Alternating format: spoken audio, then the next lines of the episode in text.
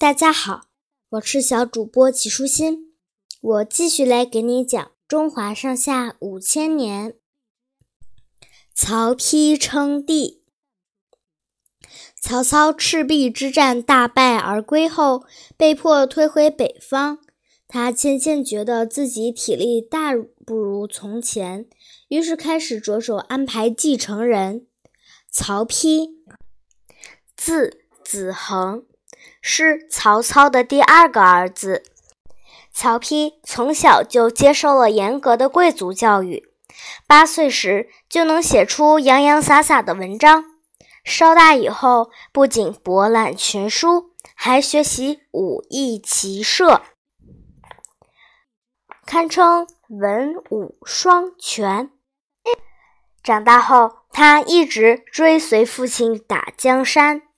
曹操退回北方后，升他为武关中郎将、副丞相。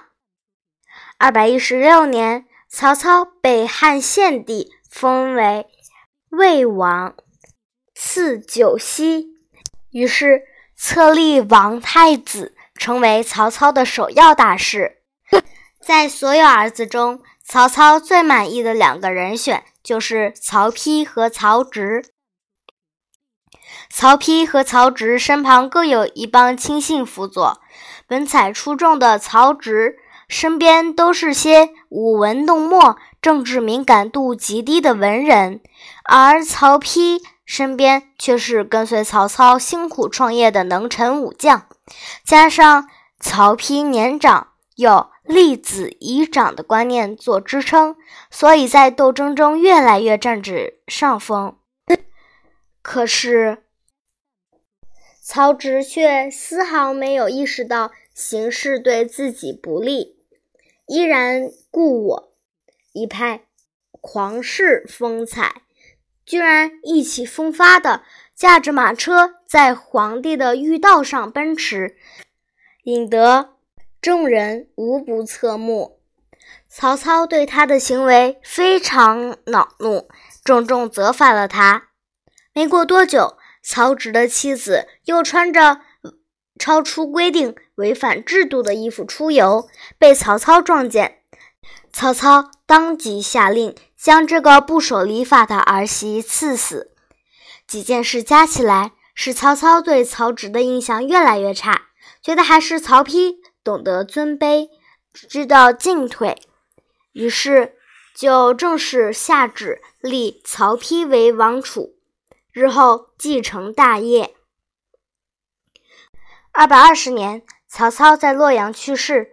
当时曹丕正在自己的封地邺城，跟随曹操出行的谏议大夫贾逵，一边安抚人心，一边派人快马赶到邺城，请曹丕回来继位。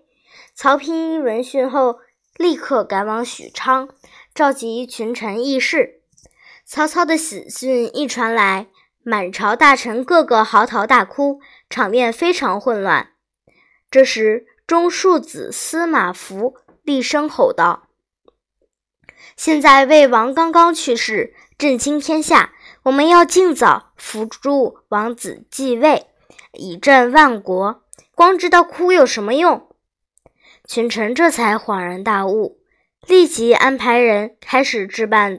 曹操的丧事，并给汉献帝上奏章，要求准许曹丕继承王位。在群臣的要挟下，汉献帝很快就派遣御史大夫华歆宣诏，封曹丕为魏王、丞相，领冀州牧。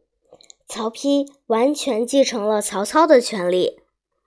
曹丕顺利继位后，对拥立自己的几个大功臣犒赏有加，个个赏银升官，却把威胁自己地位多年的弟弟曹植贬为安乡侯，把其心腹丁仪等人满门抄斩，完全剪除曹植的羽翼。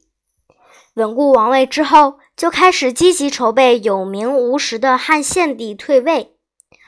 朝中的左中郎将李福、太史丞许之、揣摩到了曹丕的心意，就上表汉献帝说：“如今天下景象异常，说明魏当代汉。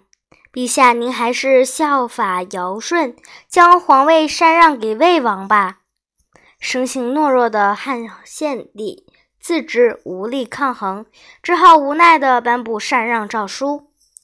同年十月，大臣们在樊阳筑起祭坛，曹丕在祭坛上接受了皇帝的喜寿，正式登基成为皇帝，国号魏。至此，经历十二帝。一百九十五年的东汉王朝彻底灭亡。二百二十一年，刘备也在成都称帝，国号汉，史称蜀汉或蜀。二百二十二年，孙权在江东称王，几年后称帝，定都建业，史称东吴或孙吴。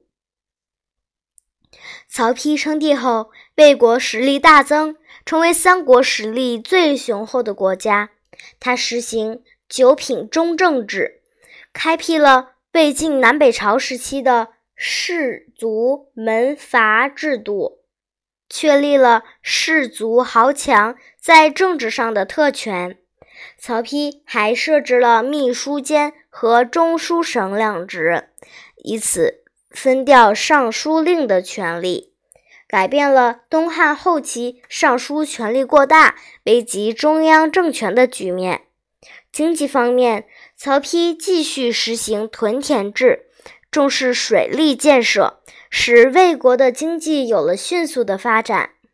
二百二十六年，曹丕去世，曹魏政权实际由司马氏三代把持，而蜀。吴两国也在刘备、孙权死后相继衰落。